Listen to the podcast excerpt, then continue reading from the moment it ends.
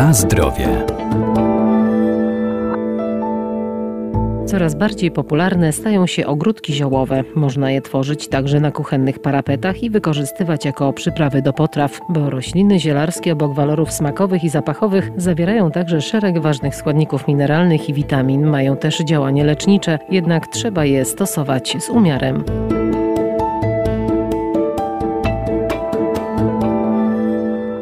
Dziurawiec to jedna z najczęściej używanych roślin zielarskich o wszechstronnym działaniu. Zalecany jest m.in. przy schorzeniach błony śluzowej i żołądka. Kubek herbaty z melisy to idealny sposób na skołatane nerwy i bezsenność. Zaś stevia dzięki wyjątkowo słodkim liściom nazywana jest naturalnym słodzikiem roślinnym. Ziołem, które możemy posadzić w ogrodzie jest m.in. dziurawiec. Wykazuje on działanie uspokajające, a przy tym jego kwiaty będą świetną ozdobą każdego balkonu lub ogrodu. Dorota Misiur Ogród Botaniczny UNCS w Lublinie. Dodatkowo działa moczopędnie, dlatego szczególnie zalecany jest w przypadku dolegliwości związanych z nerkami. Warto wiedzieć, że można go przygotowywać nie tylko napar, ale również i nalewki. Dziurawiec nie ma szczególnych preferencji co do gleb, dlatego można go wysiać w wielu miejscach. Warunkiem jest jednak odpowiednia ilość słońca. Roślina ta najlepiej rośnie w dużym nasłonecznieniu, dlatego należy unikać stanowisk zacienionych. Kolejną rośliną jest melisa lekarska. Jest doskonale doskonale znana wszystkim osobom, które zmagają się z problemami przy zasypianiu.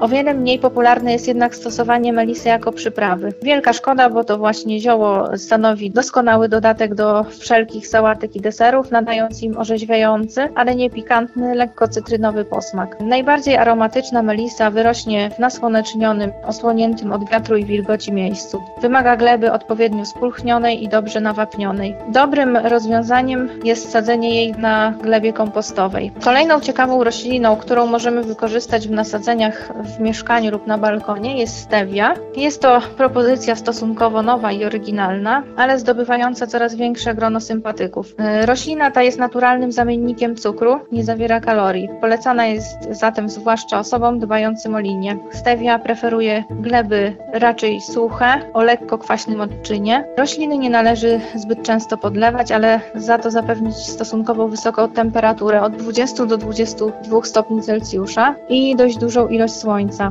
Najsłodszą stewię zbieramy właśnie jesienią.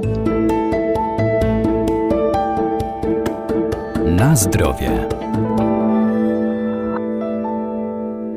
Rośliny zielarskie wspomagają nasz organizm, ale mogą też być niebezpieczne. Należy pamiętać o tym, że zioła oprócz tego, że służą nam w kuchni i działają leczniczo, wiele z nich może być niebezpiecznych nie dlatego, że same szkodzą, ale dlatego, że na przykład dawkujemy je w nadmiarze, często przez długi czas i równocześnie z wieloma innymi lekami przepisanymi na przykład przez lekarza. I takim sztandarowym przykładem jest dziurawiec pospolity.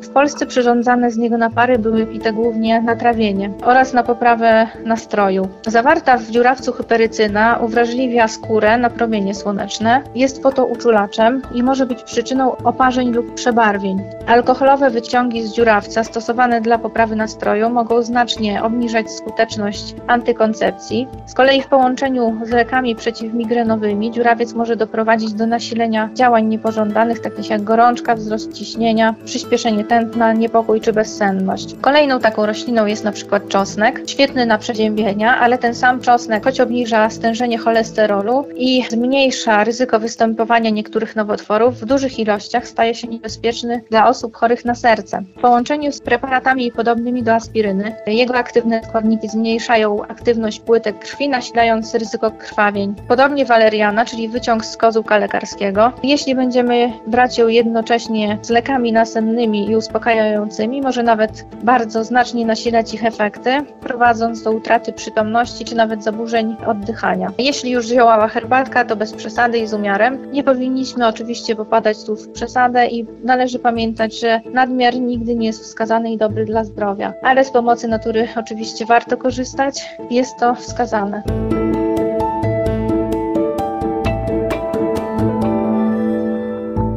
Warto więc sięgać po ziołowe przyprawy, ale pamiętajmy, by miały dobroczynne działanie na organizm człowieka, należy je stosować w niewielkich ilościach. A jeżeli stosujemy zioła w celach leczniczych, najlepiej ich działanie i dawkowanie skonsultować z lekarzem. Na zdrowie.